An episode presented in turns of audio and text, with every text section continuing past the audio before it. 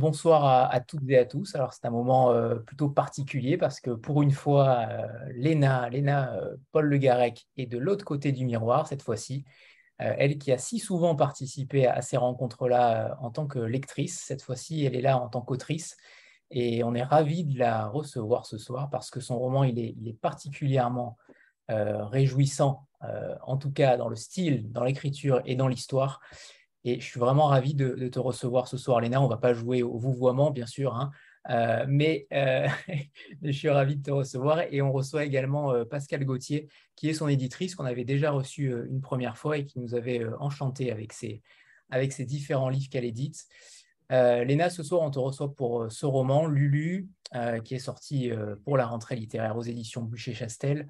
On va commencer, euh, une fois n'est pas coutume, avec, euh, avec l'éditrice pour euh, savoir quel, quel, premier sentiment, quel ressenti vous avez eu, Pascal Gauthier, à, la première lecture du texte de Léna. Alors, j'ai reçu le, texte de Léna par la poste. Je, tiens à le préciser parce que je trouve que ça fait partie du métier. Donc, je reçois beaucoup, beaucoup de manuscrits par la poste et, et j'ai reçu le Lulu, j'ai ouvert et comme toujours, je feuillette et je commence. Et là, je me suis dit, ah, j'ai mis de côté, j'ai attendu un moment un peu plus privilégié et, je l'ai lu d'une seule traite, ce qui n'est quand même pas fréquent, fréquent dans la masse de, de, ce qu'on reçoit. Je tiens aussi à préciser que Léna, dans sa lettre euh, d'accompagnement, avait euh, parlé d'un auteur aussi de la collection que j'ai publié qui s'appelle Loïc Demet et d'un texte euh, qui s'appelle Aux amours que j'avais publié euh, il y a un an ou un an et demi.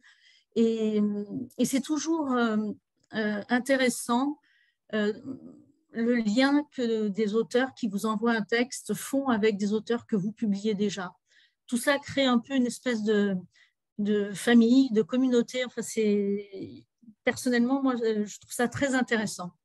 Donc ce texte, je l'ai lu d'une seule traite et j'ai trouvé qu'il vous happait immédiatement. Il y a quelque chose dans l'écriture euh, qui est très réussi et, euh, qui nous entraîne euh, dans cette fantaisie. Il y a quelque chose de, l'ordre de la fantaisie et du, conte dans ce roman qui, parle de la, du réel et, de la vérité. Mais la fantaisie, c'est le biais, à mon avis, idéal pour parler du, du réel et de la vérité.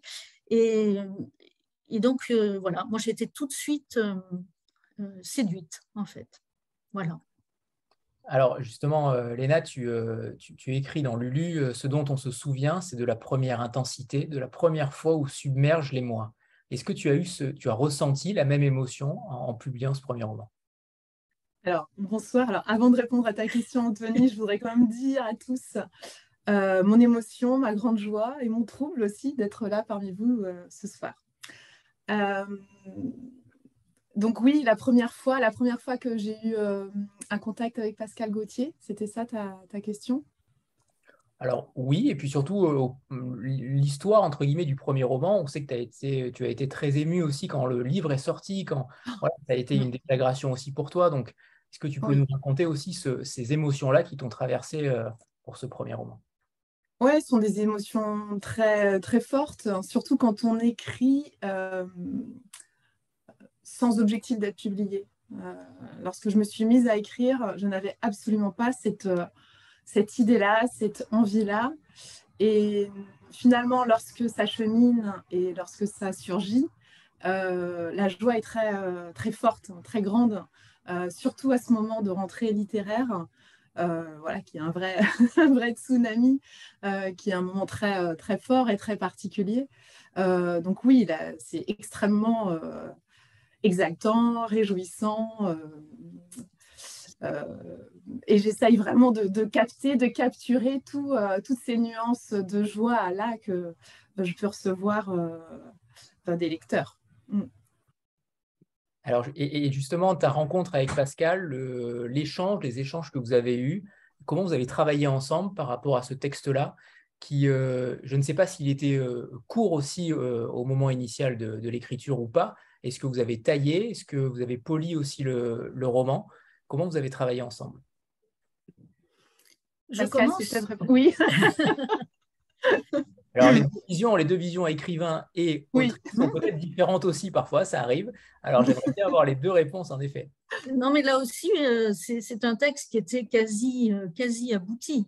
Euh, on a, moi, ce que j'appelle, on a fait un toilettage, j'appelle ça avec, avec Léna, c'est-à-dire qu'on a, on a un petit peu poli certaines phrases, répétitions, etc. Mais la structure, la, construction, tout, était, tout était au point dans ce que j'ai reçu. Alors après, je ne sais pas comment Léna, de son côté, est arrivée à cet état du texte, mais euh, la réception, pour moi, c'était quelque chose de, quasi euh, nickel. Donc, effectivement, avec Pascal, on a travaillé voilà, sur, des points, sur des points de détail, et après, avec la correctrice, on a travaillé sur certains euh, lexiques. Mmh. J'ai d'ailleurs trouvé ce travail passionnant, en fait, de discussion, de, de va-et-vient sur euh, est-ce que je conserve un mot, est-ce que je le change, parce qu'il y a quelques tournures, notamment fautives, auxquelles je tenais dans le texte. Euh, dès le début, hein, dès la première phrase, hein, c'est la lointaine Atlantique, alors que ça devrait être le lointain Atlantique. Ah oui, on a des discussions euh, de maniaques. Hein, voilà, mais c'est voilà, donc c'est passionnant. Enfin, ce, ce, travail sur, sur le vocabulaire était vraiment passionnant. Euh, mais en effet, la version qu'a reçue euh, Pascal euh, n'est pas la première version ni la deuxième, mm. mais c'est la troisième. oui, c'est la troisième mouture de, de, Lulu. Il y a eu moult, moult étapes avant d'arriver à ce travail-là et avant qu'il soit posté finalement. oui, il y a eu plusieurs, plusieurs. ça a été un long, un long chemin. comment vous avez travaillé toutes les deux sur la, structure, le côté narratif du roman, parce que c'est pas habituel, c'est-à-dire que c'est annoncé euh, au départ hein, sur euh, tous les résumés euh, et, le reste, tout est basé sur le fait qu'il a, que Lulu a découvert un nouveau poisson. on en parlera tout à l'heure. Mais tout le récit n'est absolument pas basé sur cela. Mmh. Est-ce qu'il y a eu des, doutes, des questions par rapport à cela? Est-ce qu'il y aura, alors ça, ce sera une deuxième question tout à l'heure, mais est-ce qu'il y aura une suite aux aventures de Lulu? Parce que euh, ça nous ça, pétille en bouche, on a envie de savoir euh, également, euh, on en parlera tout à l'heure aussi, mais, je veux me concentrer uniquement sur cette question-là d'abord, sur le choix de narration, le choix narratif, sur un avant, un milieu et un après, où le, avant et le après se rejoignent, mais au centre de l'action, il n'est pas question du présent. Mm c'est ce que j'ai trouvé intéressant. Euh, c'est comme une, accroche, euh, et après, ou comme une ellipse, et après, euh, on repart en arrière. Alors après, ça peut peut-être désarmer le lecteur, mais moi, je, trouve que c'est une, une construction assez séduisante. Léna, qu'en penses-tu? Alors, oui, effectivement, ce, ce, ce PC détritus, qui est une espèce de MacGuffin comme ça, qui est là pour appâter mm. le, euh, le, lecteur, qui est prétexte à la narration, euh, finalement n'est pas si prétexte. Euh, parce que dans, dans, dans l'histoire, je tenais absolument à apporter la possibilité d'une solution, d'une réponse, en fait, mm. à la quête du Lulu je ne voulais pas être moralisatrice et je voulais absolument euh, voilà, donner une piste et une piste euh, plausible.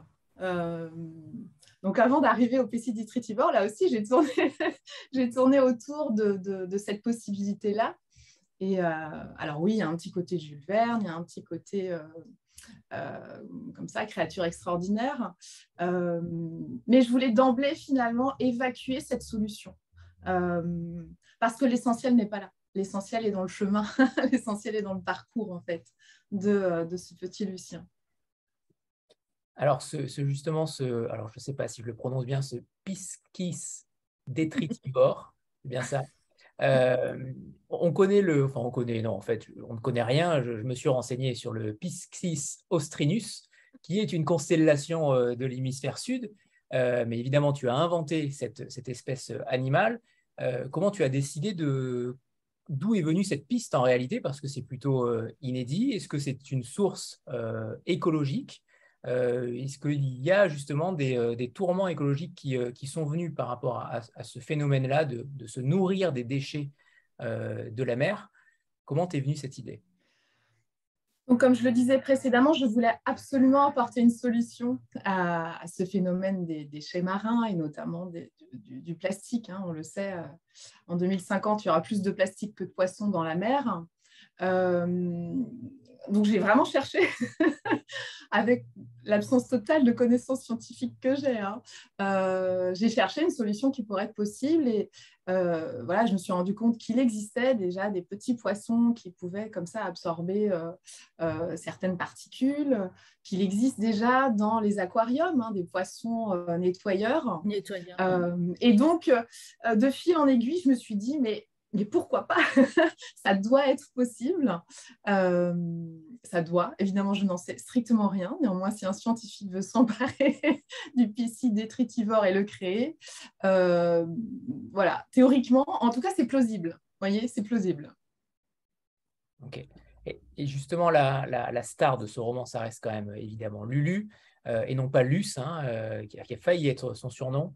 Euh, il est collectionneur, il ne s'est jamais vu dans le miroir car sa mère euh, est très protectrice, elle l'empêche, euh, elle l'empêche du monde extérieur. C'est une mère célibataire, lui, il est plutôt esselé, solitaire, il aime cela.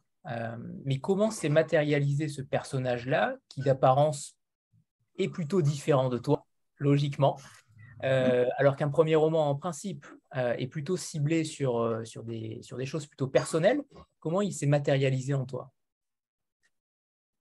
Euh, alors j'avais cette, euh, cette, obsession de la fiction. Ça a été vraiment un radar. Il fallait absolument que ce personnage, je le construise de, toutes pièces. Euh, donc je l'ai vraiment modelé progressivement et il s'est nourri d'une constellation finalement de singularité. alors que j'ai pu observer, hein, puisque dans la vraie vie, je suis prof. Euh, et à partir de, euh, de toutes les différences que j'ai pu euh, constater chez mes élèves, j'ai essayé comme ça de créer un personnage qui, à mon sens, je pense, ne pourrait pas exister dans, dans, la vraie vie, tant, tant il est kaléidoscopique. mais voilà, je me suis nourrie de, de tous ces êtres un peu à part, euh, un peu différent, qu'on ne regarde pas, ou pas assez en tout cas. On regarde trop. Euh, voilà. Donc c'était euh, c'était vraiment, mais, c'était une obsession, c'est-à-dire que, que de temps en temps, lorsque je voyais que ah mais non non non là il ressemble trop à un tel ou un tel, hop je dézoomais, j'enlevais un peu de glaise et puis je recommençais vraiment pour que ce personnage ne ressemble euh, à aucun autre. Et je pense que c'est parce que j'ai vraiment mis beaucoup de temps à le modeler euh, qu'il a fini par être aussi présent chez moi. Enfin, il avait une présence quasi fantomatique. Lulu, aujourd'hui, il fait partie, euh, il vit, il vit avec moi. Hein. C'est quelque chose d'assez troublant.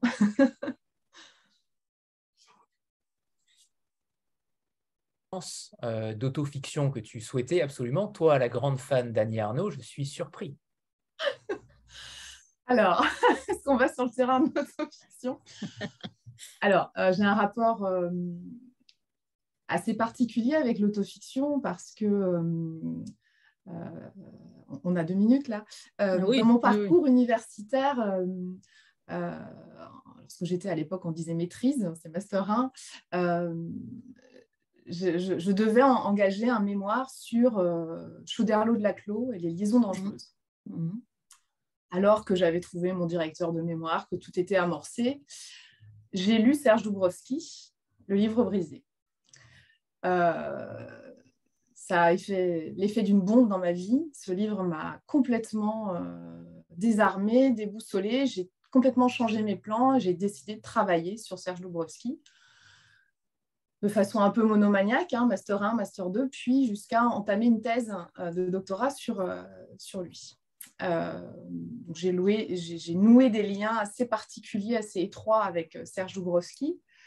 ce qui, pour la petite histoire, j'ouvre une parenthèse, Cécile Balavoine, lors de son livre il y a deux ans, une fille de passage, elle parle justement des relations qu'entretenait Serge Dubrovski avec certaines étudiantes.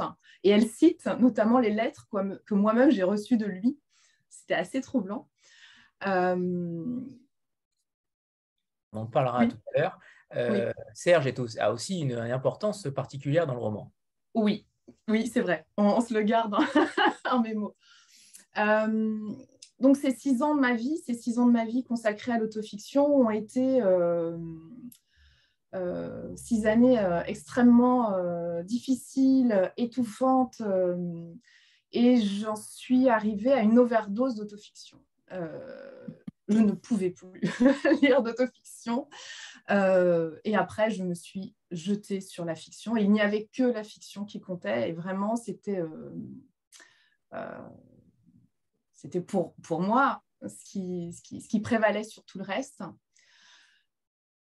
Néanmoins, peu à peu, je me suis réouverte, on va dire, à, ce genre, à ce genre littéraire. Et parfois, il y a des auteurs comme ça qui arrivent euh, effectivement à, me toucher précisément parce que ces auteurs euh, tendent vers, euh, vers l'universel. Je pense à, Lisa, cette fois-ci, non pas Cécile, mais Lisa Balavoine, il y a quelques mois.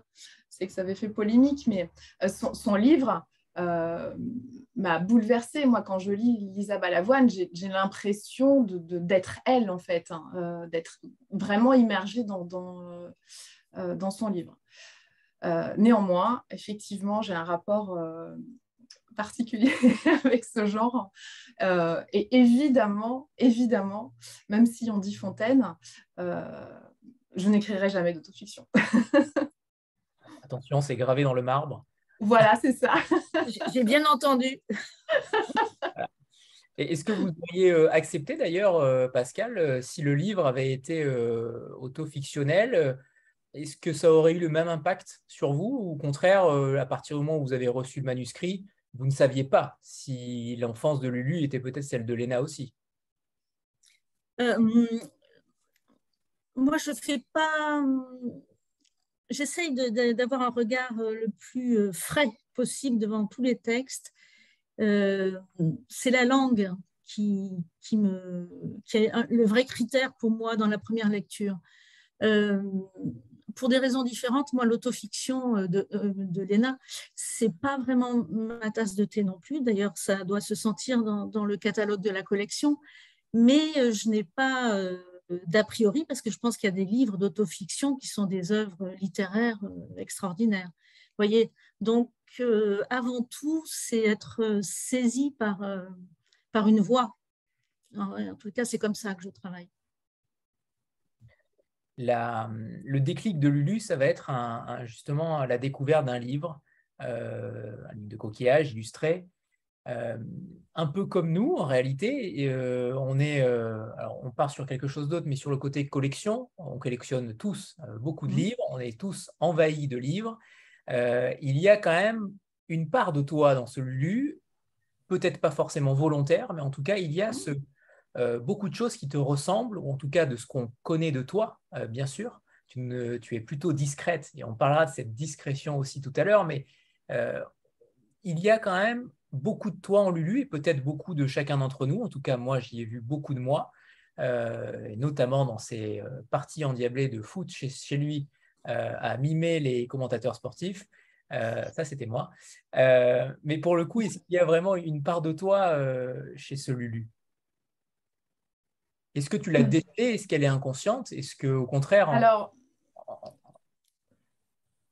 la, part de moi, c'est l'amour de la mer, euh, l'amour de l'océan, qui était le point de départ. Hein. le point d'ancrage du livre, c'était vraiment ça. Je voulais vraiment euh, dire à l'océan à quel point euh, il comptait pour moi, à quel point il m'avait formé, à quel point il avait vraiment forgé mon caractère.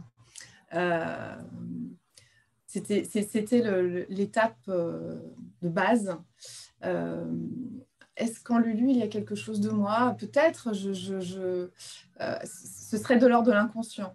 En revanche, là où, où je te rejoins sur, sur la collection, il y a en effet quelque part une allégorie du, primo-romancier, à savoir, oui, d'abord, je, collectionne, à savoir, j'ai énormément de livres parce que, parce que les livres font partie de ma vie depuis, depuis longtemps. Bon, longtemps. Euh, et puis voilà, ce petit Lulu, effectivement, il va amasser comme ça euh, ce qu'il trouve sur la plage, il va collecter, collecter, collecter. Euh, un petit peu comme un primo-romancier va, va collecter des informations à travers ses lectures. Et puis à un moment, une fois qu'il aura comme ça accumulé toutes ces informations, ben, il va prendre du recul c'est ce que va faire Lulu. Il va se poser hein, euh, à un moment et euh, il va se dire ben voilà, il faut que j'admire, il faut que maintenant je, prenne le temps, je prenne le temps euh, peut-être d'écouter les mots, de peut-être les, regarder. Et c'est à partir du moment où Lulu se pose, un peu, je pense, comme lorsqu'on écrit, il y a un moment, il faut voilà, se poser sur chacun de ces mots, chacune de ces phrases euh, et de la même manière que la bouteille à la mer, c'est effectivement l'enveloppe que j'ai adressée à Pascal. Donc oui, en, euh, voilà, en fil conducteur, il y a en effet cette, cette allégorie du, primo-romancier derrière Lulu. en tous les cas, j'aime beaucoup euh, l'idée que tu as développée de comme quoi on écrit avec, avec tous ceux qui ont écrit avant nous. Et je crois euh, que c'est très important d'avoir conscience de, enfin, déjà d'avoir euh, sa bibliothèque euh, personnelle, ses admirations, ses oublis. Et puis, c'est tout ça qui un jour permet justement ce recul et, cette possibilité de se lancer dans l'océan littéraire. Lui aussi en disant qu'on n'est jamais les premiers dans, dans tout ce qu'on entreprend c'est aussi ça, et c'est modeste euh, de ta part de, dire que tu t'es servi aussi, euh, en tant que primo-romancier, des, autres auteurs pour te forger aussi euh, ta propre singularité. par rapport au, on n'a pas dit tout à l'heure, mais Lulu ramasse des coquillages, mais également des déchets. J'emploie volontairement ce mot parce que ce, mot va avoir une importance capitale pour lui et une connotation terrible sur son destin. Mais est-ce que toi aussi, tu as eu un, déclic en tant qu'écrivain ou en tant que lectrice du même acabit euh, par rapport à ce livre qui a déclenché chez lui cette, euh, ce, syndrome de Diogène, hein, on peut le dire ainsi aussi euh, Est-ce qu'il y a eu pour toi, est-ce que c'est Serge Dubrovski ou, est-ce qu'il y a eu d'autres éléments qui t'ont permis de, de, véritablement écrire, même sans vouloir être édité, mais de lancer réellement? Alors moi, j'ai commencé à lire euh, assez tardivement, euh, je dois avoir 15-16 ans. Euh, j'ai commencé par Françoise Sagan, Daphné du Maurier, Colette, et de façon assez surprenante. j'ai commencé par des femmes, mais de façon vraiment inconsciente. Euh, et pour moi, la littérature était, euh, féminine de fait. Euh, après, mon premier, mon premier choc, ça a été Duras, comme, beaucoup. ensuite, j'ai eu Céline, comme beaucoup aussi. voilà, après, j'ai eu un parcours universitaire, donc je me suis beaucoup nourrie de, d'auteurs comme Blanchot, comme euh, Jabès, euh, et de poésie également. Je me suis énormément plongée. Voilà, Pessoa fait partie de mes livres de chevet que je relis assez régulièrement. Donc voilà les auteurs qui, qui, qui, qui ont vraiment eu des déclics euh, à certaines étapes euh, de mon existence. Euh, après, j'ai aussi des, auteurs qui n'ont pas été des déclics, mais étonnamment, vous savez, ces petits livres qui, l'air de rien comme ça, on croit qu'ils passent inaperçus, mais ils, reviennent de temps en temps toquer comme ça à votre esprit. j'ai des, auteurs comme Colette Fellous, comme Francis Danemark, euh, qui est publié au Castor Astral, qui est décédé l'année dernière. Euh, vous voyez, des, auteurs qu'on ne connaît pas forcément énormément, euh, mais que je relis aussi assez souvent, précisément parce qu'ils ont une langue extrêmement poétique et dans laquelle je, je, je me retrouve. tout à l'heure, hein, les questions relatives à la mère à, Stéphanie, parce que je sais qu'elle trépigne. Mais je vais, je vais d'abord te parler de, de, Lulu sur le fait de se fondre dans la masse. C'est sa devise, surtout ne pas se faire remarquer. Mmh. C'est véritablement son, son leitmotiv, que ce soit par rapport à, sa mère, au secret qu'il entretient avec sa mère, mais également avec les autres, surtout les autres, les invisibles de l'école. Est-ce que, euh, comme toi, la discrétion euh, qui te caractérise aussi, est-ce que euh, l'apanage des plus grands est celui d'être discret? Là.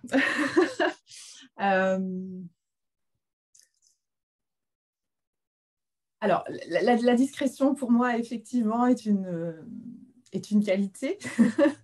après, je comprends qu'elle puisse être un défaut chez certains, hein, mais je crois aussi que Lulu, comme beaucoup d'enfants, euh, lorsqu'ils arrivent à l'école, ils ont envie d'être comme les autres. Ils ont envie d'être comme tout le monde. Pour preuve, il n'aime pas son prénom parce qu'il est atypique. Euh, donc, il aimerait bien lui aussi peut-être se fondre dans cette, cette masse euh, euh, d'invisible euh, et s'en rend bien compte qu'il ne peut pas, du fait de son prénom, du fait de cette veste euh, que sa maman l'affuble, nécessairement, physiquement, il est atypique déjà. mais il aimerait être comme tout le monde mais il ne le sait pas. Il ne sait pas qu'il est atypique physiquement jusqu'à voir dans les, dans les, Exactement, jusqu'à euh, jusqu'à cet épisode du, miroir, euh, où là, il se rend compte aussi de son, euh, de son physique et il a peur d'être d'ailleurs laid, comme, comme le chanteur auquel se réfère son, son prénom. il a peur de ça, en fait. Même si sa mère trouve que Gainsbourg est un homme extrêmement euh, beau. Lui, au contraire, il le trouve laid. Et il y a un jeu comme ça sur, voilà, sur la beauté, la laideur. Euh, tu parlais tout à l'heure des, déchets plastiques qu'il ramassait. Lui, initialement, il les trouve beaux, en fait, ces, déchets. C'est pour ça qu'il les collecte. Pour lui, les déchets, ils sont aussi beaux que les coquillages et les plumes et le bois flotté. Euh, il relativise l'esthétisme et, la, beauté, la beauté des choses voilà, ça, vraiment, ça m'intéressait de questionner ça. Euh, qu'est-ce qui est beau, qu'est-ce qui est laid? On voit bien qu'en fonction du regard, en fonction de l'éclairage, euh, on va tous euh, avoir voilà, un, œil, un œil différent sur, sur l'esthétisme.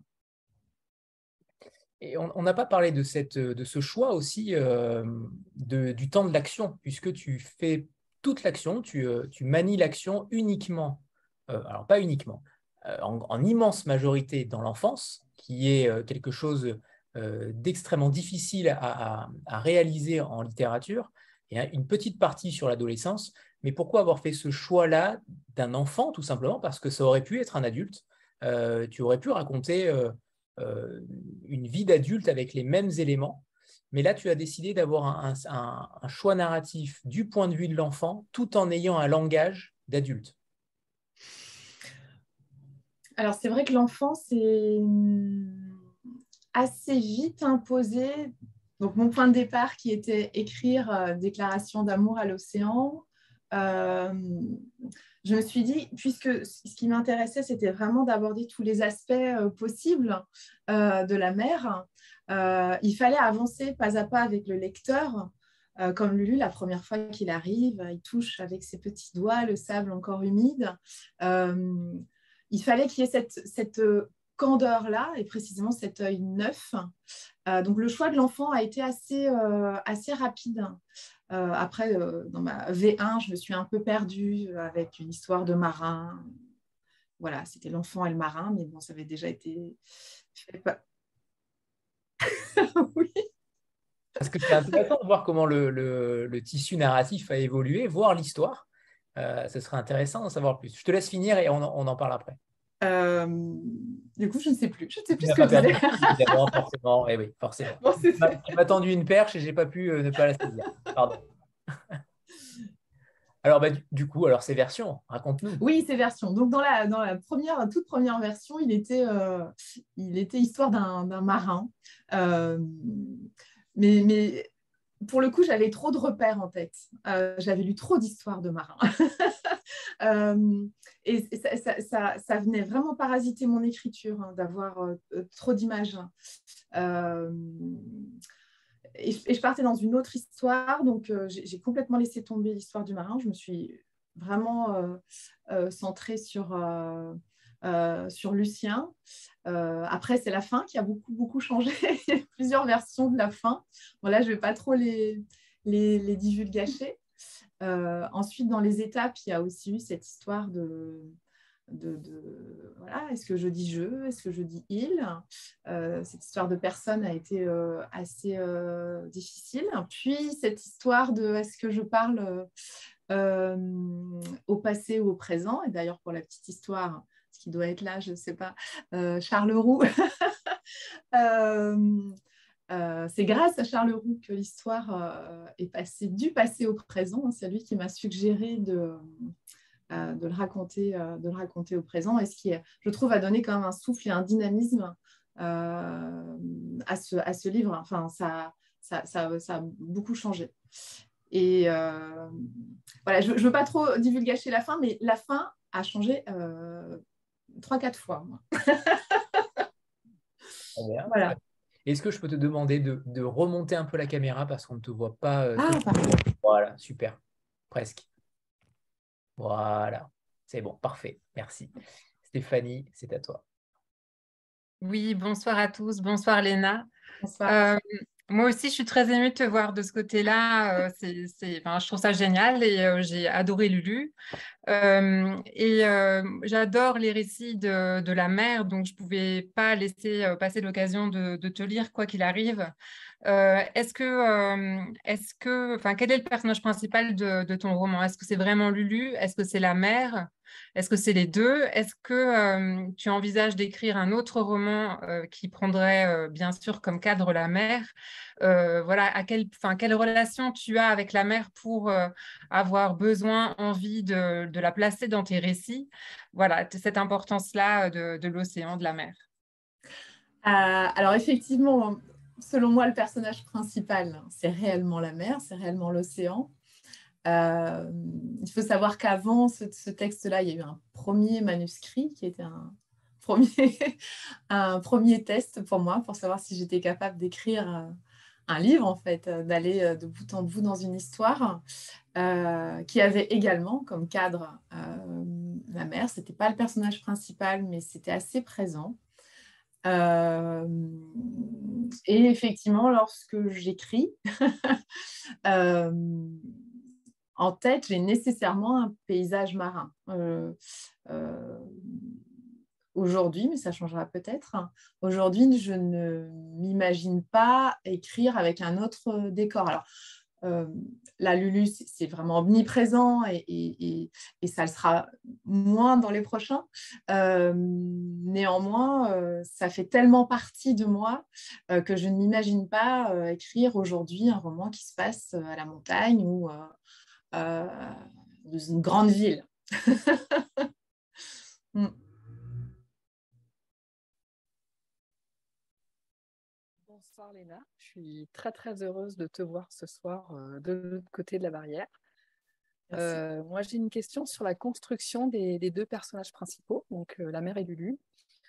Même si c'est un conte et qu'on sent bien qu'il y, a une puissance symbolique dans, dans, les deux personnages, euh, moi, j'ai été très frappée et même très énervée, je dois le dire, euh, par euh, cette mère dysfonctionnelle qui, empêche un petit peu son fils de, se développer, qui l'empêche d'aller vers, les autres ou qui le, maintient dans une sorte d'enfermement.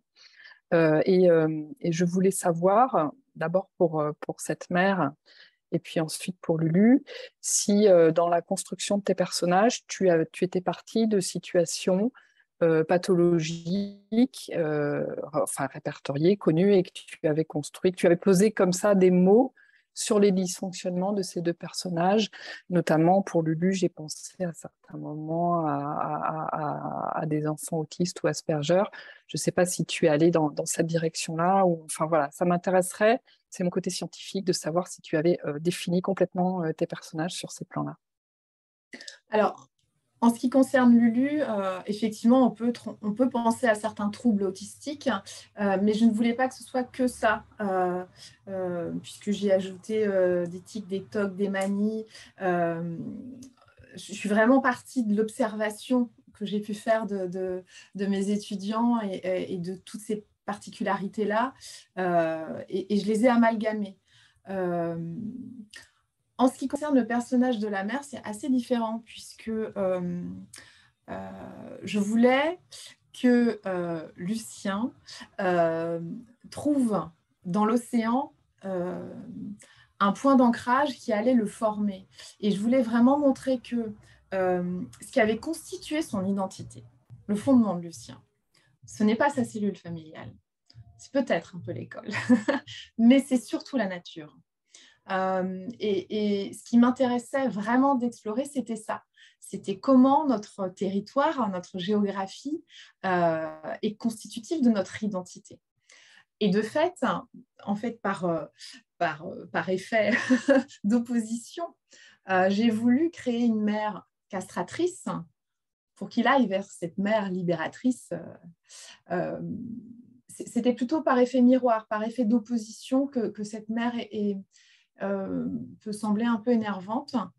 Euh, néanmoins, euh, moi, je la trouve quand même finalement, certes, elle est malhabile et maladroite et elle ne sait pas faire, elle ne sait pas s'y prendre. néanmoins, elle va lui offrir le pantone qui va déclencher chez lui beaucoup de choses.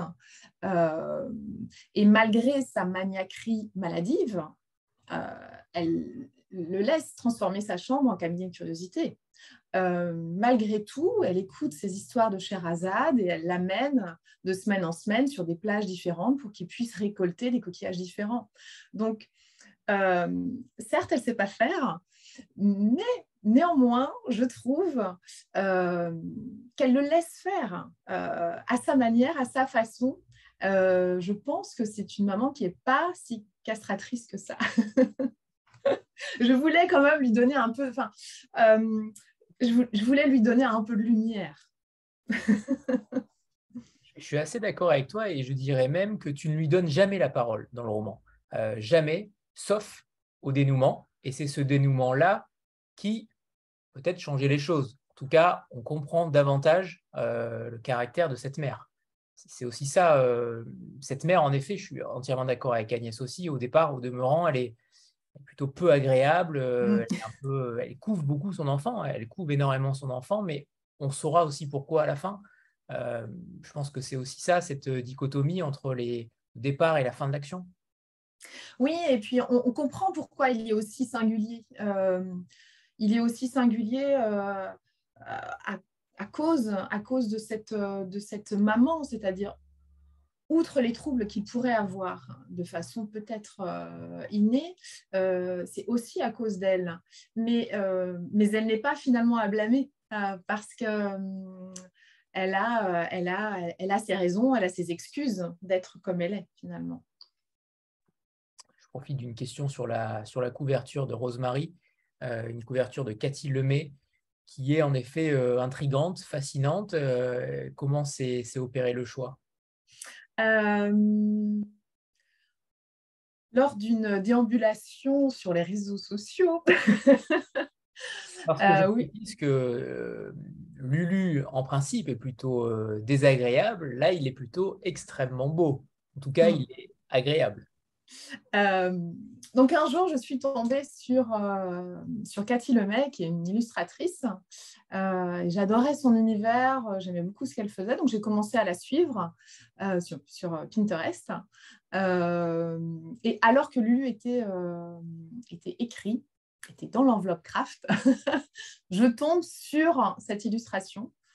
Et là aussi, c'était une obsession chez moi. Je ne voulais pas décrire physiquement Lucien. on sait qu'il est frêle, on sait qu'il euh, pas très beau, mais euh, il est quand même pas décrit. Euh, toujours est-il que lorsque je suis tombée sur cette illustration, j'ai eu un espèce de choc. Je me suis dit mais mais c'est lui, mais c'est lui. C'était même assez troublant en fait de le voir. Donc lorsque avec Pascal, elle m'a dit on va commencer à réfléchir au aux couvertures, je lui dis est-ce que je peux soumettre euh, une idée? Euh, Elle m'a dit pourquoi pas, c'est pas pas pas d'usage, mais pourquoi pas? Et, voilà j'ai eu beaucoup de chance parce que euh, non seulement ils ont aimé l'illustration, mais Cathy Lemay a aussi accepté de figurer sur sur la couverture. Et voilà je trouve qu'il incarne il incarne vraiment ce personnage, il, il, incarne aussi le côté un peu euh, Jules Vernesque de, du livre. Euh, en fonction de ton roman. Ah oui, mais c'est vraiment troublant. Hein. J'ai réellement eu un choc quand je l'ai vu. Je me suis dit, c'est lui, c'est Lulu. C'est voilà, c'est un, un, beau hasard. Alors celui, il, il annote, euh, ça j'ai trouvé ça fascinant, il annote dans son carnet les, couleurs de la mer, les nuances de la mer. Ça c'est plutôt euh, à chaque fois très original euh, et intelligent parce qu'en effet, on découvre des couleurs aussi, on découvre des nuances euh, de mer. Est-ce que c'est quelque chose qui aurait pu t'arriver en tant qu'enfant? Est-ce que tu étais aussi fasciné par ces différentes couleurs, par, ces, par ces balades sur la plage où tu as noté peut-être? Est-ce que tu trouvais, tu avais des carnets comme ça qui t'étaient propres? Alors, pas du tout. Moi, pas du tout donc, comme mon nom le dit, je suis, euh, je suis bretonne. Et euh, en breton, il y a un mot qui s'appelle glaze, G-L-A-Z, qui désigne la couleur euh, de la mer et du ciel. C'est une, c'est une même couleur qui s'appelle glaze et qui est finalement un mélange de bleu, de vert et de gris. donc en breton, il n'y a qu'une seule il n'y a qu'un seul mot pour désigner le bleu, le vert et le gris.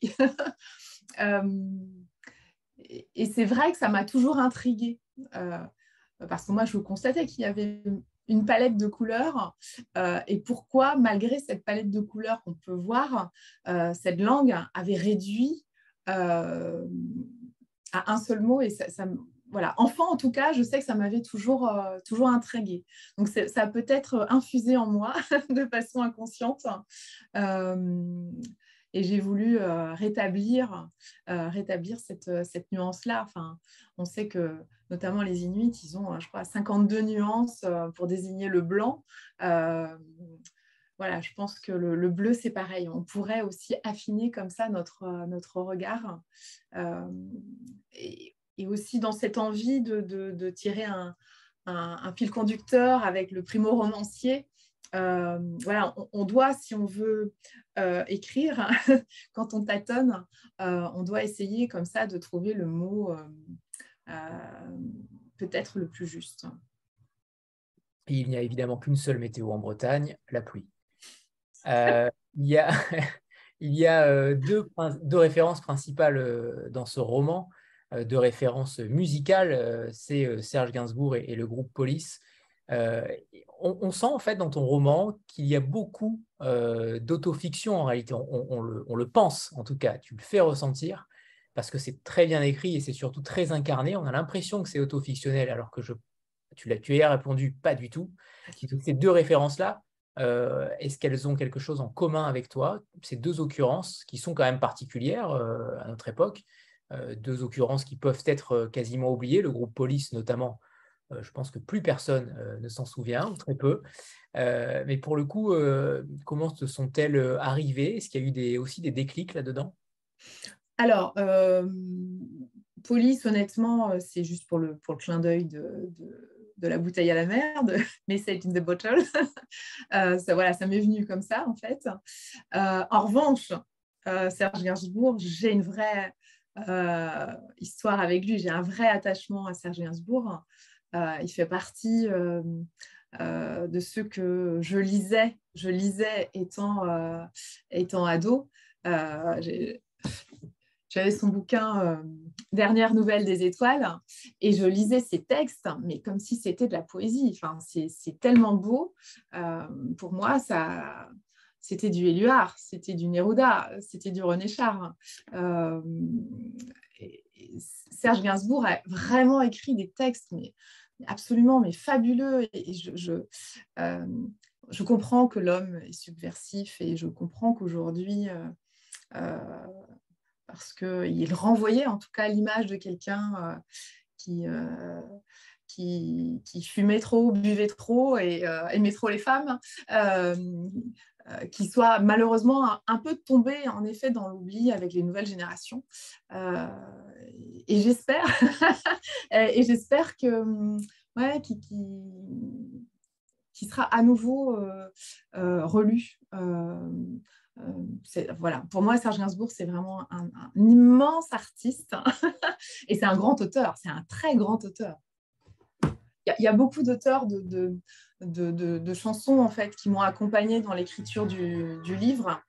Euh, voilà, Barbara a vraiment fait partie euh, euh, de ceux que j'écoutais avant de me mettre à écrire. Serge Reggiani aussi. Enfin, toutes ces générations-là, je les ai beaucoup, beaucoup écoutées avant d'écrire. Beaucoup de Serge, mais oui, c'est vrai. oui, c'est troublant. Ah, je te l'accorde. C'est vrai. Il y a quelque chose avec Serge. tu, dis, euh, tu dis dans le roman, tu écris dans le roman que l'école est, son échappatoire et que c'est le lieu de toutes les parenthèses. Alors justement, cet usage des parenthèses-là, il permet une introspection beaucoup plus forte chez toi, euh, dans ce schéma narratif à la première personne. Et Lulu se pose beaucoup de questions aussi. Il y a, beaucoup, de, beaucoup de questions qu'il se pose à lui-même. Est-ce que tu peux nous expliquer ta, ta manière de procéder? Est-ce que c'est une marotte chez toi quand tu écris? D'avoir ces deux styles-là, euh, les parenthèses et le système interrogatif. Est-ce qu'il y a chez toi ce toc-toc en réalité? Alors, les parenthèses, bien sûr, c'est un clin d'œil à, Philippe Janada. Serge, Serge Janada. voilà, c'est ça. Euh, oui, j'ai beaucoup pensé à Philippe Janada euh, en, écrivant, même si mon style ne ressemble absolument pas, absolument pas à ce qu'il fait. Euh, mais voilà, les, parenthèses, je lui dois cette, euh, cette parentalité-là. je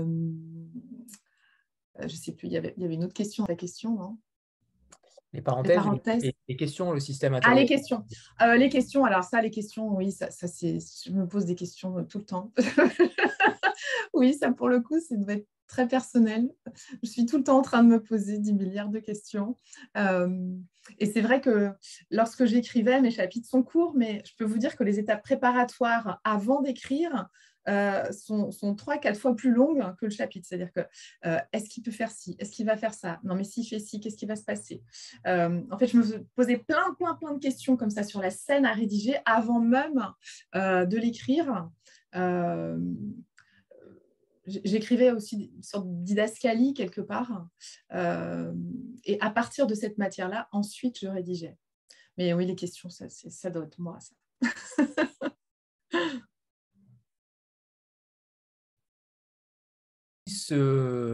Ce, mode narratif où tu prends le lecteur par la main. Euh, justement, dès le, début du texte, les, je crois que c'est pas un prologue, mais euh, en tout cas, début du texte, euh, tu veux nous prendre par la main pour, euh, pour qu'il nous raconte son histoire-là.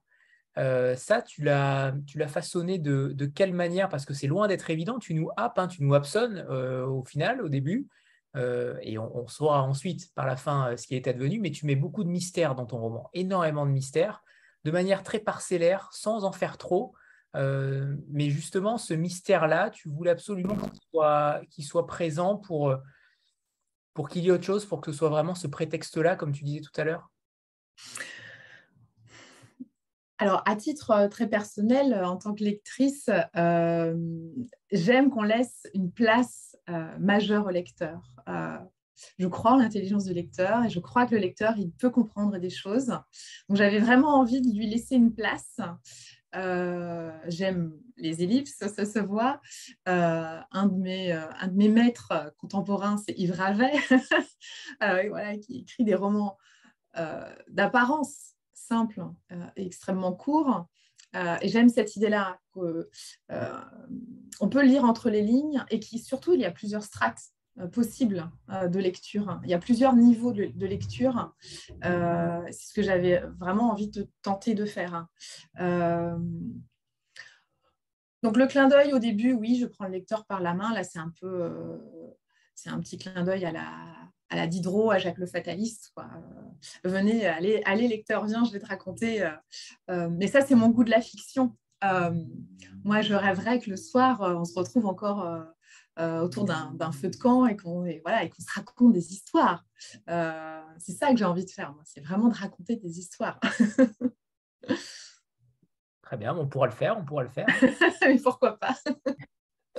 Alors tout à l'heure, je te demandais de, ce choix-là de ne pas développer l'intrigue initiale, entre guillemets, pour te demander justement comment va évoluer Lulu. Est-ce qu'il va vraiment y avoir quelque chose de supplémentaire sur Lulu? Parce que tu nous en dis, tu nous, tu nous absonnes, c'est vraiment ça en réalité. Tu nous jettes un petit bout de pain et on a envie d'en savoir plus. On a envie de savoir réellement, même si on adore rester sur notre faim. Moi, j'ai adoré euh, justement garder ce mystère-là et ne pas trop en savoir aussi sur son actualité. Mais on ne peut pas s'empêcher de penser à son avenir, à son présent, euh, justement. Est-ce qu'il y avait dans les versions précédentes aussi euh, une actualité de Lulu? Est-ce que tu nous expliquais cela aussi? Est-ce que tu l'as écrit et qu'elle n'a pas été retenue au final, mais est-ce que tu l'as écrit? Alors, non, même dans les versions précédentes, ça, hum, euh, ce, qui, changeait dans les versions précédentes, c'était sa quête de filiation, euh, pour pas trop en dire. Euh, mais non, il n'y aura pas de, aura pas de suite. Hein. Il n'y aura pas de suite à Lulu, même si je l'aime très fort. non, il y aura d'autres, il y aura d'autres histoires et d'autres personnages. non, voilà, c'était l'histoire d'une enfance, hein, l'histoire de ce qui nous façonne, de ce qui nous forme. Et euh, c'est ce que vraiment je voulais, euh, montrer. Euh, donc non, il n'y aura pas de Lulu à l'âge adulte. je voulais rester sur cela parce que je pense que tu as fait le bon choix, en effet, de, ne pas trop en dire. C'est plutôt subtil et c'est plutôt rare puisqu'on a l'habitude de lire des livres qui nous racontent des histoires totales et complètes sans ne rien laisser au hasard. Et j'ai trouvé ça intelligent de justement euh, d'en garder un petit peu sous le pied, même si on ne le verra, jamais le jour, mais euh, ça nous intrigue forcément beaucoup plus. Euh, oui, tu voulais réagir Bah oui, parce que j'aime bien moi cette idée-là que le lecteur comble les pièces manquantes du puzzle avec son propre imaginaire à lui. comme ce qui m'intéresse, c'est vraiment la fiction. Euh, je pense que chaque lecteur va, se faire son petit, euh, euh, son, petit bout de roman à lui dans son esprit. Je, trouve ça chouette. Je, trouve que parfois, certains romans en disent trop. voilà. Cette idée justement de alors, on ne peut pas trop en dire, mais il y a quand même, on peut dire qu'il y a un enregistrement à la fin, euh, un enregistrement d'une cassette qui, aura un, qui, aura, qui sera euh, déterminant euh, sur le passé. Mais cette idée-là, que j'ai trouvée aussi subtile, bien amenée, on ne s'y attend pas forcément quand on arrive à la, entre guillemets, à la dernière page du récit. ça, c'est une idée que tu voulais développer. Est-ce que c'était peut-être le point de départ de ton intrigue ou au contraire, le point de départ, rester la mer et, rien que la mer? Oui, le, point de départ, rester la mer, rien que la mer. Euh, alors, comment j'en suis arrivée à cette histoire d'enregistrement C'était oh, c'était un peu par, on va dire, par euh, jeu. J'avais envie d'explorer un autre mode narratif, en fait. Euh, un, j'avais envie d'explorer un autre mode narratif, de tenter autre chose. Deux, puisque j'avais fait quand même de cette mère un personnage silencieux, euh, il fallait lui donner une place, mais différente, autrement. Donc, il fallait trouver un autre, un autre truchement, euh, d'où euh, l'idée des, enregistrements, effectivement, des cassettes.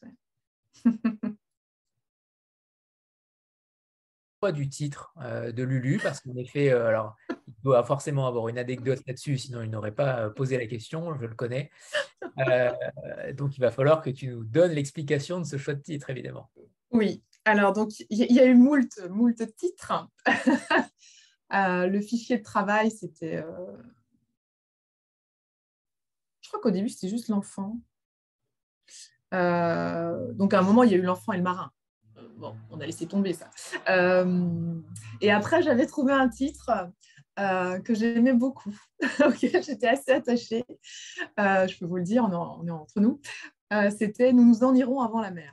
Je trouvais ça très poétique. Nous en irons avant la mer. Mais non, Charles Roux n'a pas aimé ce titre, qui avait des, sonorités un peu à la Catherine Pancol.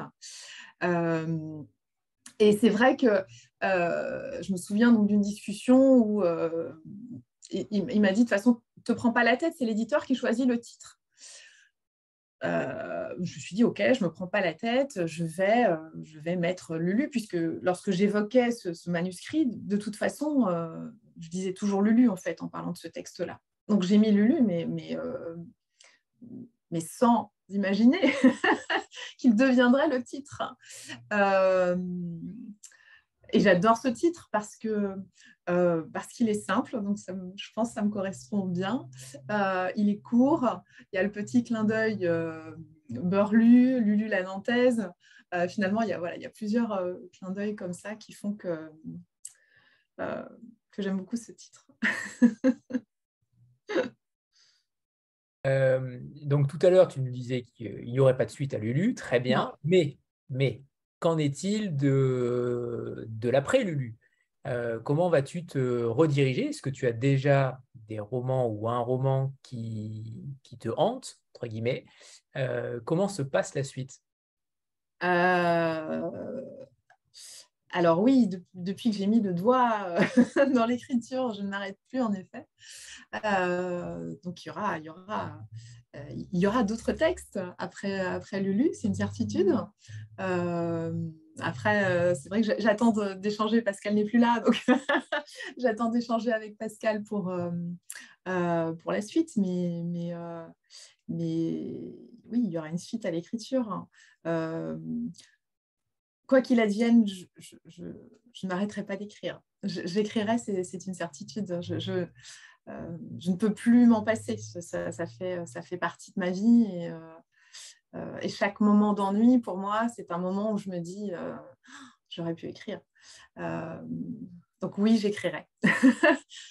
et j'espère que ce sera publié, mais ça, c'est une autre histoire. mais, on est d'accord, donc tu écriras, cela veut dire que pour l'instant, tu préfères laisser la place à Lulu et que tu laisses un peu, un peu de temps ou il y a Non, ta question, c'est est-ce qu'il y a déjà quelque chose de terminé, c'est ça. Non, pas de terminé, mais en cours d'écriture. Oui, oui, oui, oui, oui, oui, oui, oui, oui, il y a d'autres obsessions, oui. Avec évidemment, on l'a compris, le décor principal aquatique, marin. Voilà, mais qui, qui, qui sera plus, plus discret quand même. Enfin, je, je crois. Très bien. Euh, on n'a pas parlé de, ta façon d'écrire, de ton quotidien euh, sur la, manière que tu as d'écrire. Euh, notamment sur le temps que tu occupes avec ton métier en parallèle, le temps que tu consacres à l'écriture, et, notamment sur la construction de, de, ton écriture, de ton style. Comment tu façonnes cela? Est-ce que est-ce que c'est l'idée en premier? Est-ce que c'est le thème qui te vient en, en primeur Comment tu façonnes tes romans? Ou en tout cas, alors, Bon, j'ai d'abord euh, l'idée. Après, j'ai j'ai pas un plan, mais j'ai des étapes quand même. C'est-à-dire j'ai une ossature, j'ai un canevas global. Euh, j'ai plus ou moins quand même l'idée générale du chapitre. Euh, ensuite, je vais moi me décrire comme si j'étais un peu scénariste, ce que je veux y voir dans la scène. et tant que je n'ai pas la scène visuellement en tête, je ne peux pas écrire. Euh, en revanche, lorsque je commence à écrire, euh, j'ai vraiment une obsession de la musicalité et, d'un rythme assez poétique. Euh, je, ne cherche pas. C'est marrant parce que j'écoutais la nouvelle émission de, Cécile Coulon, La Source, sur, sur France Inter, dont la, première invitée était Marie-Hélène Lafont. Et, euh, elle expliquait son obsession du mot juste.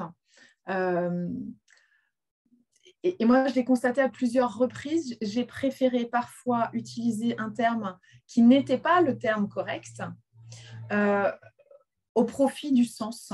C'est-à-dire que pour moi, le son fait sens. donc j'ai plutôt, lorsque j'écris, une démarche plutôt poétique. D'ailleurs, avant de me mettre à écrire, je rédige toujours un espèce de petit haïku. je fais un peu de poésie et après, j'écris. Mais j'ai ce petit sas-là. Euh, poétique avant de, avant de, avant d'écrire. Et d'ailleurs, petite parenthèse, euh, ces poèmes existent. Euh, les poèmes de Lulu existent, hein, puisque en fait, à chaque chapitre, j'ai un petit poème avant de, d'écrire. donc peut-être il faudrait un jour que je cherche un éditeur qui accepterait de, publier les poèmes de, de Lulu. Je referme ma parenthèse. alors, lorsque j'écris, je reviens toujours au début du texte. En fait, je, n'arrive pas à écrire une phrase si j'ai pas relu le début. Euh, donc, il y a une espèce de comme ça de flux et de reflux, et je relis à chaque fois euh, de façon assez obsessionnelle euh, depuis le début du, début du texte. donc, j'écris l'été. En fait, le gros du, du, du texte est écrit pendant l'été, là où j'ai du temps. et après, toutes les six semaines, euh, je reviens sur le texte euh, et je le repolis, je le repolis comme ça toutes les six semaines. Et c'est bien parce que finalement, ces six semaines-là permettent ce recul nécessaire à euh, de voir tous les défauts et tout ce qui ne va pas et tout ce qui, tout ce qui peut écorcher un petit peu l'oreille en fait. Hein. Lorsqu'on lit, on se rend tout de suite compte de ce qui sonne je ne savais pas pour ces haïkus, euh, justement, c'est plutôt euh, inédit. J'avais encore jamais entendu un écrivain euh, préparer de la sorte un texte avec des haïkus, mais justement, ces, petits poèmes, est-ce qu'ils sont basés sur des thèmes en particulier de ton chapitre? Est-ce qu'ils sont à la base de tout et, tu égrènes le haïku par rapport à, ça? Ou, au contraire, c'est un, un, haïku uniquement sur sur un mot, sur euh, une thématique, euh, une sensation, une émotion? Non, finalement, ils sont un peu les condensés du chapitre que je vais écrire. Euh, c'est un peu la quintessence hein, du chapitre qui va être développé après. et d'ailleurs, autre parenthèse, je, vais proposer aux villeurs là, qui, sont là, qui nous écoutent, un petit jeu si vous avez envie de m'écrire un haïku, d'accord, ou un court poème sur le thème de la mer, euh, vous me l'adressez en, MP. Euh, donc, c'est réservé aux villeurs. Vous m'adressez un petit haïku ou un court poème, donc 4-5 lignes maximum sur le thème de la mer. Et euh, on va dire, on est quoi, le 11 aujourd'hui? On dit jusqu'au 22 jusqu'au 22 septembre. Et le 22 septembre, je choisirai celui que je préfère. Et puis, je vous offre un petit, euh, un petit Lulu. D'accord Même si vous l'avez déjà, vous pouvez jouer parce que vous pourrez offrir vous-même ce petit Lulu à quelqu'un d'autre. Parfait. Voilà, je referme ma parenthèse. en effet, on le remettra sur Instagram pour ceux qui n'ont pas euh, encore Exactement. Pour ceux qui vont, qui vont l'entendre en replay. Exactement. Qui devra être mis rapidement pour le coup. tout à fait, tout à fait.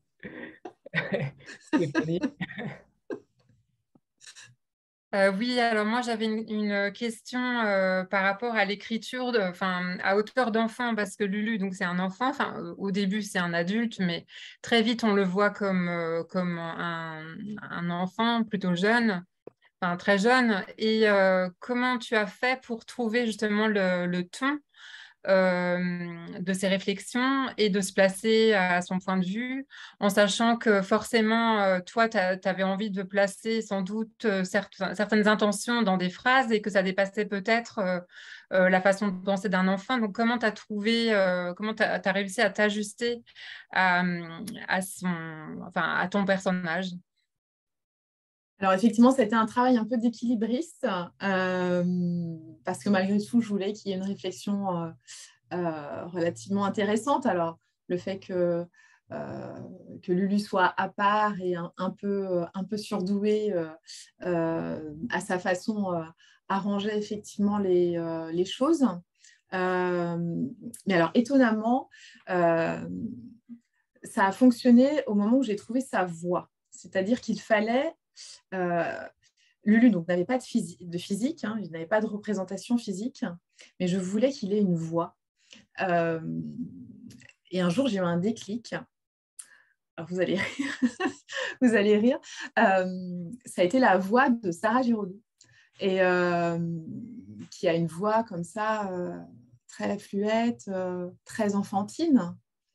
Et lorsque j'écrivais, Lulu avait sa voix à elle. D'ailleurs, oh, j'adorerais qu'un jour elle lise un extrait. Ce serait, ce serait dingue. si elle pouvait lire un extrait de Lulu, ce serait fou pour moi. Bref. Bonsoir Sarah. Euh, voilà, donc à partir du moment où j'ai trouvé son, sa voix, euh, étonnamment, c'est venu beaucoup plus facilement. Mais oui, j'ai beaucoup tâtonné, beaucoup réécrit, beaucoup barré. Dommage, je suis très bon imitateur. Dommage, j'aurais pu le faire, mais, euh, je ne vais pas me ridiculiser euh, ce soir. Euh, oui, par rapport au, titre, justement, tu, tu, disais tout à l'heure que il fallait que ce soit court, simple, mais tu l'incarnes totalement, celui-là. Et tu disais aussi en amont, tu disais que le thème principal, c'était la mer. Est-ce que justement, tu l'as tu n'es pas en train de nous euh, embobiner un petit peu sur cette question de personnage principal secondaire quand même. Parce qu'à mon sens, euh, c'est un roman sur, euh, c'est un, roman qui est quand même beaucoup centré sur la paternité. Mais je comprends, je comprends que le thème principal pour toi ait, été la mère, mais je suis, je suis surpris que le, terme de paternité ne revienne pas forcément souvent euh, dans tes mots. Euh, en effet, ce sont les lecteurs qui me le disent. Euh, mais c'était absolument pas un sujet pour moi. non, la paternité n'était pas un sujet. Je, je, sens que ça l'est de fait. en revanche, que j'avais envie d'explorer là de façon très consciente, euh, c'était l'absence de recherche. Euh, euh, comment finalement, lorsqu'on ne connaît pas ses origines, on peut choisir délibérément de ne pas entreprendre une quête effrénée comme ça des origines et, bâtir sur euh, ces silences, ces absences et ces non-dits. Et, euh, ça, ça m'intéressait. Euh, parce qu'autour de moi, j'ai plusieurs exemples de personnes qui ne connaissent pas leurs origines et qui ont choisi en pleine conscience, hein, en pleine conscience, de ne pas chercher, de se bâtir là-dessus, sur cette absence-là de la combler différemment. C'est aussi ce que fait, euh, ce que fait Lulu. Euh, et je trouvais ça intéressant. Euh, parce qu'aujourd'hui, on entend plutôt l'inverse, en fait. On entend souvent, voilà, je veux absolument savoir d'où je viens, etc. etc. Lulu, il, sait d'où il vient. Il vient, il vient de la mer, il vient de l'océan, et, et, ça lui suffit, finalement. néanmoins, il y, a des choses qui se sont tricotées dans sa personnalité. On voit bien que de façon complètement euh, euh, euh, inconsciente, il a peut-être des traits de caractère dans sa personnalité qui font écho à, à, son père. Très bien, oui, ok. Euh, non, j'étais persuadé qu'il y avait un, relan euh, de ta part justement sur ce sujet-là. Ça veut dire que c'est extrêmement bien fait en réalité parce que on, sent quelque chose poindre alors que ce n'est pas la réalité et ça, euh, en effet, ça explique ton côté fictionnel et qui est extrêmement réussi. Bravo. Est-ce que justement, quand tu disais tout à l'heure que tu, que tu regardais, que tu contemplais, alors je ne vais pas dire contempler, mais que tu euh, que tu épiais un petit peu tes élèves par rapport à leur comportement. Est-ce que depuis la sortie, est-ce qu'il y a eu des élèves qui t'ont lu, qui t'ont forcément reconnu, ça j'imagine que oui, mais qui t'ont lu et qui se sont peut-être euh, reconnus euh, par certains égards? Est-ce que tu as eu des retours par rapport à cela? Alors pour l'instant, j'ai eu quelques retours, mais assez peu. Euh, non, pour l'instant, euh, personne ne s'est reconnu dans, dans Lulu. Euh, euh, certains auraient pu. certains auraient pu. Euh, mais non, pour le moment, personne ne s'est reconnu parce que je pense que pour se reconnaître dans Lulu, il faut malgré tout un peu de recul, un peu de hauteur. et, je, pense, même s'ils ont une petite vingtaine d'années, malgré tout, je pense que c'est trop frais en fait. Et je ne suis pas certaine qu'ils voilà, qui, puissent se reconnaître eux ou d'autres camarades de classe dans, euh, dans Lulu. Hmm. L'autre idée serait de déposer un exemplaire de manière très discrète euh, sur leur euh, tu disais, tu, écris même que Lulu ne rentre dans aucune case, qu'il est véritablement. alors, on parlait tout à l'heure de troubles autistiques. Tu n'en fais aucun état, en tout cas, tu ne, tu ne scientifies pas du tout euh, cette pathologie-là. Mais on sent quand même qu'il y a un langage particulier chez lui qui est très euh, érudit. Euh, le langage est, très adulte. Jamais il y a un mot qui pourrait penser à être un mot d'enfant. Est-ce que justement, il n'y a pas une, une sorte de, comment dire, de, contradiction par rapport à cela? Est-ce que tu ne voulais pas aussi euh, qu'il soit, que tout le monde se reconnaisse en fait? J'ai l'impression que tu as voulu aussi faire un, livre où chaque enfant aurait pu se reconnaître euh, par rapport à ce côté esselé, puisqu'on a tous été des enfants, on a tous été à un moment donné esselés. Euh, je connais peu d'enfants en tout cas qui ont réussi à, passer l'obstacle, que ce soit du collège, du primaire ou, du lycée. On a toujours eu forcément un moment où on a été en difficulté. Euh, pour Lulu, euh, c'est le collège, par exemple, où il n'a plus aucun souvenir. Est-ce que euh, tu as voulu universaliser cette, enfance-là avec ce langage maîtrisé sans jamais tomber dans ce regard-là enfantin? Oui, parce que je, pense que trop souvent, on s'adresse aux enfants avec un langage d'enfant qui, moi, m'insupporte.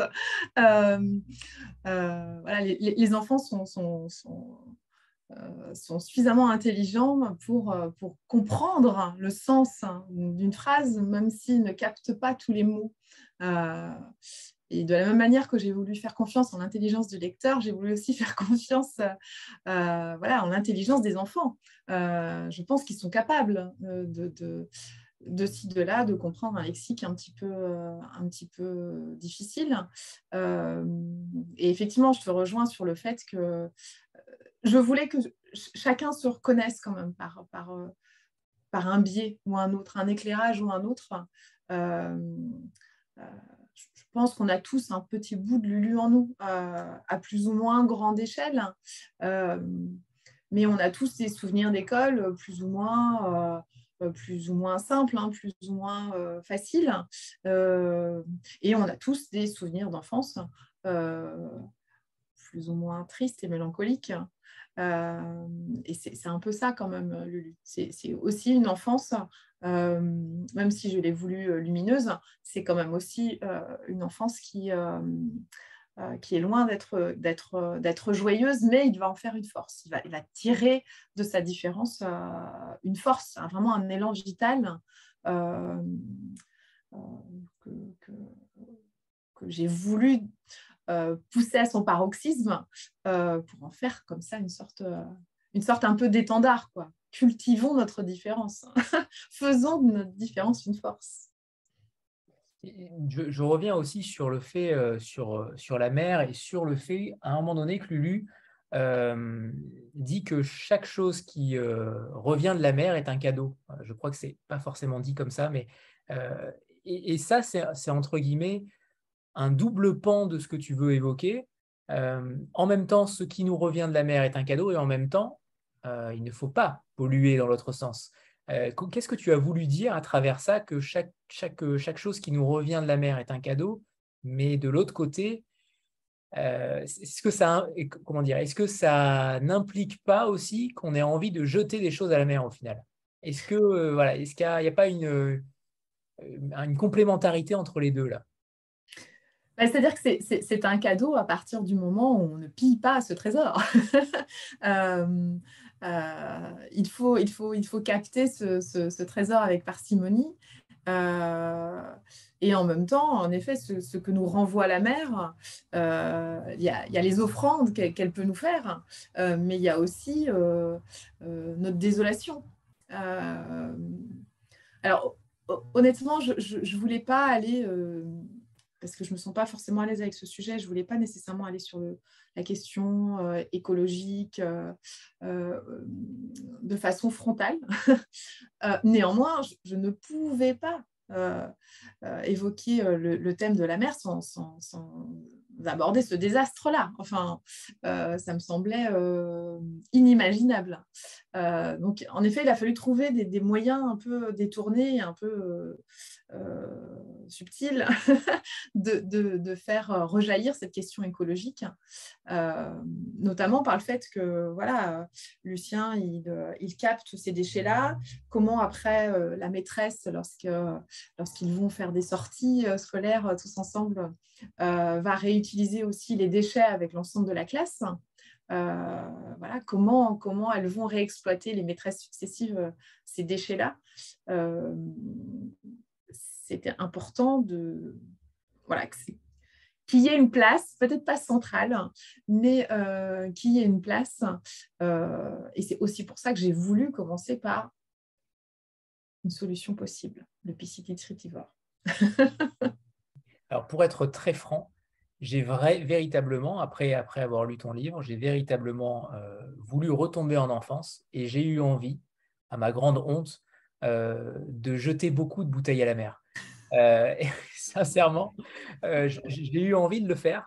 Et je me suis dit, non, c'est peut-être pas forcément le bon moment, mais ton roman, il donne envie de retomber en enfance et, justement d'aller sur les plages, de découvrir euh, des bouteilles à la mer. On a oublié de dire, pour ceux qui n'ont pas lu le livre, qu'au départ, il collectionne des coquillages et ensuite il collectionne des bouteilles qui reviennent au rythme de 25,8 par an pour son copain Ferry. Mais, euh, mais c'est ça aussi. Et, j'ai eu cette impression-là euh, de vouloir retomber dans cette enfance-là de jeu, de découverte, mais ce n'est pas forcément la bonne solution. Ne le faites pas chez vous. Euh, c'est comme le catch. faites attention. mais oui, d'ailleurs, il, se questionne à un moment, bah, donc ce, ce, Ferry, avec ses... les stats sont vrais, hein, parce que le, le, personnage de Ferry, euh, c'est le seul personnage qui est basé sur, sur quelqu'un qui existe réellement, puisqu'il existe réellement un, un, néerlandais qui est collectionneur de bouteilles à la mer. Et cet homme a réellement, la première fois qu'il s'est promené de façon totalement fortuite sur la plage, a réellement trouvé trois bouteilles à la mer. Ça, c'est une histoire vraie. euh, mais à un moment, il se pose la question. On dit de toute façon, les bouteilles, après, elles sont plus en verre, elles sont en plastique, donc c'est pas possible. Euh, les gens n'écrivent plus. Enfin, il y a malgré tout cette, euh, cette question de ce que je jette, mais aussi du mode de communication. Parce qu'on voit que la bouteille à la mer, euh, ça reste un mode de communication, mais tellement romantique. et dans les histoires qu'il trouve, que ce soit la bouteille de la NASA ou les autres, je ne veux pas tout divulgacher, mais il y a quelque chose du temps lent. Euh, il le dit d'ailleurs avec ses amis à un moment, euh, euh, ses camarades de classe qui veulent absolument avoir une réponse tout de suite. lui, il est dans un autre mode de communication. il sait que les choses peuvent prendre du temps.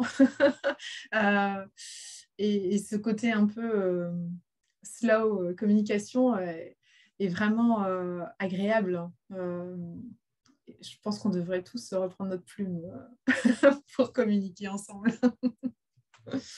nous devrions, nous devrions. Avant de passer la parole à, Stéphanie, on fait une petite photo de groupe. Et pour une fois, c'est toi la star. 3, 2, 1. C'est parfait, merci.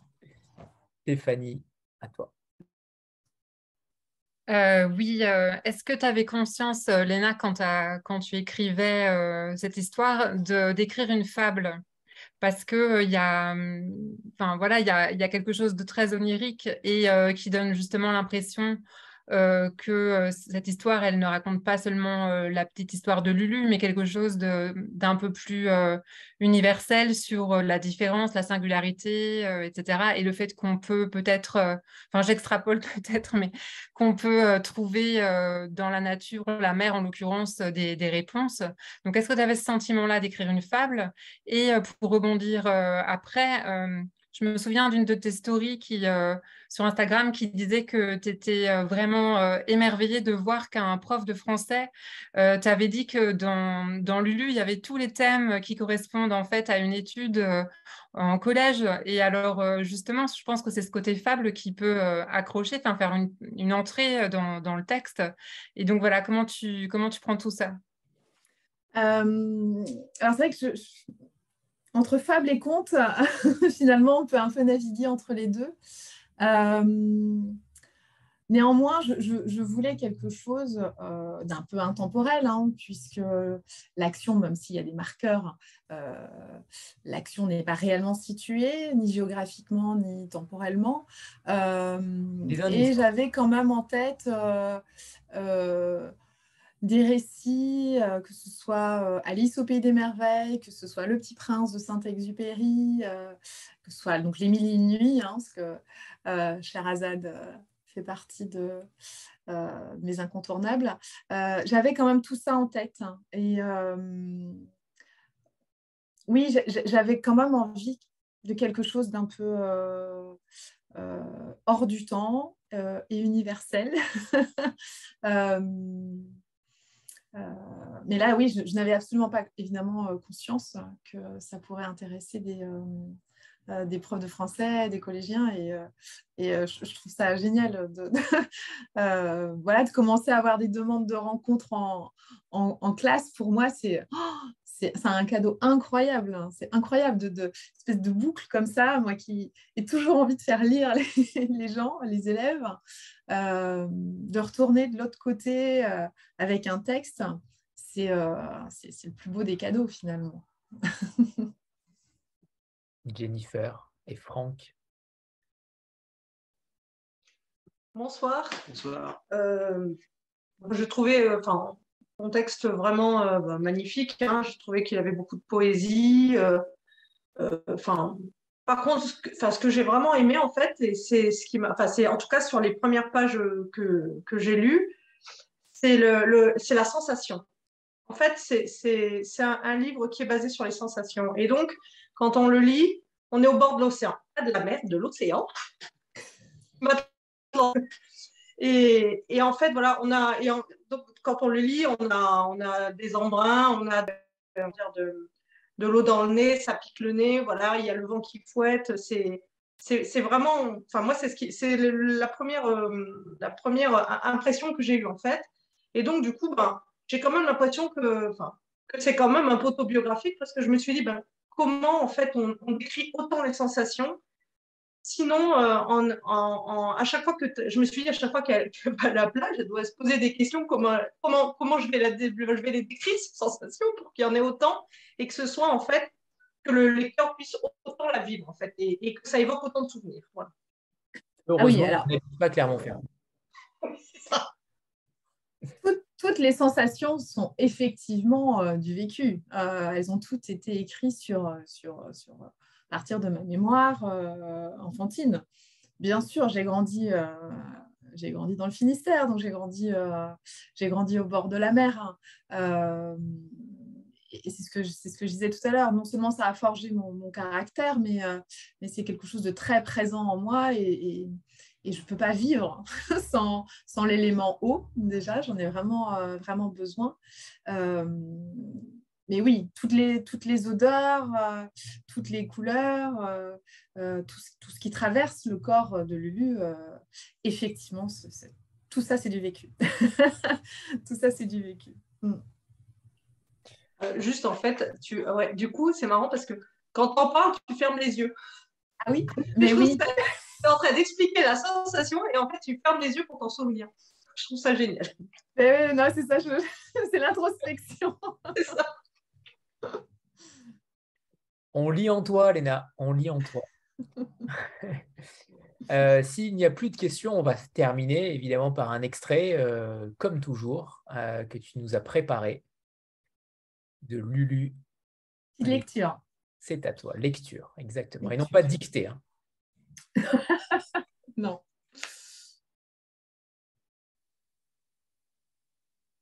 Je suis un promeneur solitaire qui a oublié de se laisser aller à la rêverie, à la contemplation.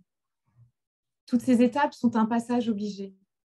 Le réveil de la conscience est parfois ensommeillé.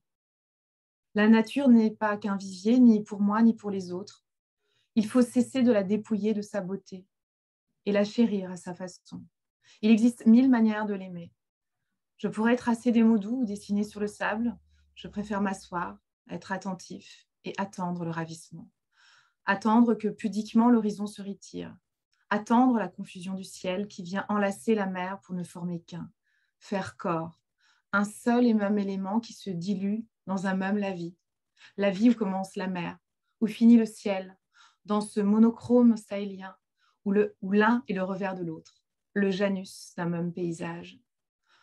Je suis amoureux de cette beauté qui ne s'exhibe pas, loin du bling de l'azur, pas besoin de soleil doré, pas besoin de parasol coloré. Suffit le bruit des vagues, le bercement, parfois violent, le charme opère, envoûtant, hypnotique. Pas de cha-cha, pas de métrique. C'est un tango, sans règles, intense. C'est une brune, brute, imprévisible, qui ne simule pas jamais. C'est une grâce tranchante. Je suis amoureux de la mer. Je suis déconnecté des gens, pas du vivant déconnecté des êtres, connecté au monde. Très beau choix de passage. Bravo. bravo. Léna, il, euh, merci déjà. Merci, merci, merci infiniment à vous tous. Vraiment, euh, je suis ravie de commencer ces, rencontres avec les lecteurs euh, par un ville. C'est voilà, c'est un, un, très très beau cadeau. Merci Anthony, merci à vous tous. Avec un immense plaisir et on souhaite vraiment le meilleur non seulement pour ta carrière euh, de primo-romancière, tu n'es déjà plus une primo-romancière d'ailleurs, euh, et, pour Lulu, parce que véritablement, c'est un ouvrage qui, euh, qui est différent, qui est singulier et maîtrisé de... pendant, pendant tout le roman. Et ça, c'est plutôt rare. Il n'y a aucun temps mort, il n'y a, aucun... il y a véritablement aucune faiblesse dans chaque, dans chaque chapitre, et ça, c'est plutôt rare. Ça n'a jamais été aussi dense. Euh, bravo, tout simplement parce que tu, mérites euh, que Lulu euh, figure parmi les meilleures ventes à venir. Je l'espère. J'espère véritablement qu'il va avoir un, beau succès. et ça, outre le fait qu'on t'apprécie énormément, c'est ta qualité de plume qu'on loue tous, puisqu'on a tous été unanimes sur ton roman. Donc merci d'avoir accepté cette, invitation et on te souhaite le meilleur vraiment pour la suite. Merci infiniment. Merci beaucoup. Au revoir. Au revoir. Au revoir, Léna. Merci.